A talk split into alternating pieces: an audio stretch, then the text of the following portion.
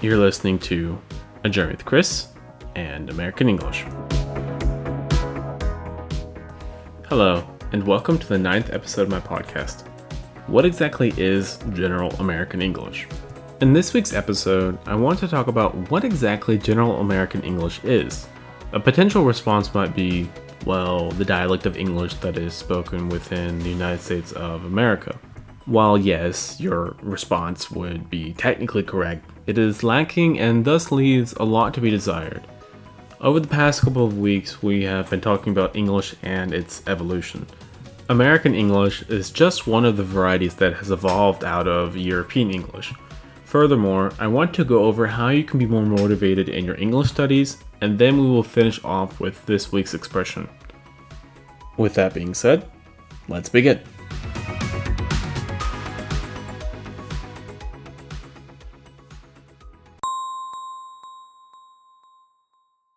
General American English. GA, General American English, American English, General American, and Standard American English all refer to the same dialect of English that has become the de facto standard of the United States of America. It is native to those from the Midwestern United States, such as Illinois, Indiana, Iowa, Kansas, Michigan, Minnesota, Missouri, Nebraska, North Dakota, Ohio, South Dakota, and Wisconsin. It is the main variety of English that is spoken by the vast majority of US citizens, myself included. Some varieties of Canadian English, especially those along the Canada United States border, share a lot in common with General American. Therefore, Canadian and American English are often lumped together now, there's a lot of variation within the United States. A person from New York has a different accent than someone from Texas. As is true of all standard varieties, General American is seen as a way to bridge the gap between those accents so that mutual understanding is possible. While we all know that English originates from England, once it left the motherland, there was no way for it to ensure that the English spoken within the American colonies would always reflect that of the colonial masters. These differences were intensified once the US finally broke free of England. We touched upon pronunciation, the differences between British and American English a couple episodes ago. So, if you want to hear about those differences, please listen to that episode. This time, I want to talk about some other features that make American English stand out. Webster and Mencken, defenders of an American English. Webster and Mencken were two men who helped to shape and defend American English from those who proclaimed that American English was nothing more than a perversion of British English, a sentiment that is still held by some today. Webster was an American lexicographer who lived from 1758 to 1843. So he lived through and participated in the Revolutionary War against England. It could be therefore said that he was an ardent supporter of the then newly formed American identity and American values. This was one of his key motivation in dedicating himself to creating and compiling what is now known as the Merriam-Webster Dictionary, his dictionary is thus synonymous with the American language. Now, you're probably thinking to yourself, there's no such thing as the American language. That is a fight that you will not have to take up with me, but rather with H.L. Mencken, who wrote the book The American Language in 1919.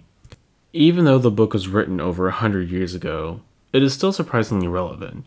It is in the public domain. If you are interested in a more in depth analysis of the American variety of English, then look for PDF versions of the book online.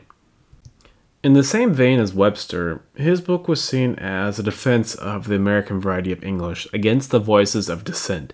It was somewhat controversial in its day because it advocated for a descriptive approach of American English and the defense of Americanisms. American English has always been compared to British English often been seen as the inferior variety. However, due to the US's involvement in World War II and the exporting of American culture, these sentiments have slowly but surely started to change. Expanding on Chris's daily language tip. Tip number one motivation, consistency, determination. Last week, I talked about three things you need to have to be successful in language learning motivation, consistency, determination. Have you spent the last week wondering how you could incorporate these points into your language learning habits? Motivation is very easy to maintain in the beginning because everything is fresh, new, and interesting. It's a bit like puppy love, isn't it? Or maybe it is a bit like the honeymoon phase of a marriage. Once the initial magic is gone, you're left wondering what it is you're supposed to do with yourself. It is thus important to first establish goals as to why you are learning in the first place. These goals should be grounded in something solid. For me, I was very interested in German culture and my German ancestry. That was the driving force behind my learning German. To this day, that is something that has always kept me interested in the German language and being a part of the German culture. As for being consistent, I want you to try something called time boxing. This has nothing to do with the sport. Time boxing basically means that you allot a certain amount of time to a certain activity. You set a goal for that time frame and you see if you have met your goal once the time is up. For example, let us say that you want to study 10 words for 10 minutes. Set aside 10 minutes every day or every other day and try to see if you can learn 10 words in 10 minutes. After the time is over, assess whether you have achieved your goal then you can continue doing something else like jogging, swimming, playing video games, etc. The point is to have a fixed amount of time for a fixed activity. Lastly, determination. I was talking to one of my students about determination, and she wanted to know if determination, perseverance, and persistence were the same thing. I must admit that this made me ponder a bit because they are very similar, but not the same.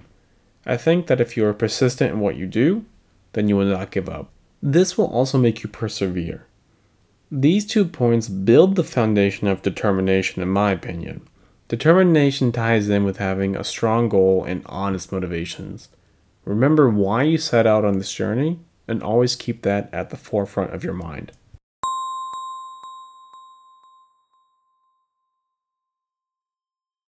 Expression of the day.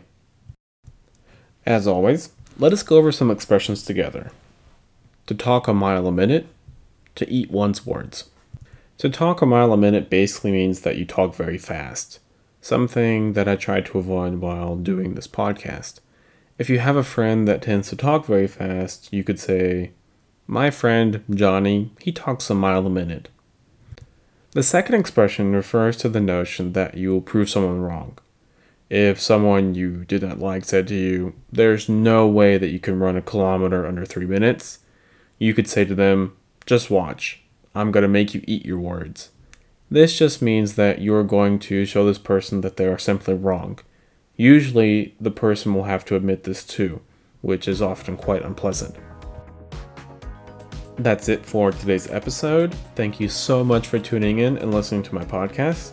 If you liked this episode, disliked it, or have any comments regarding this episode, then please let me know by commenting on my blog or by sending me an email at christophermichaelchandler at gmail.com.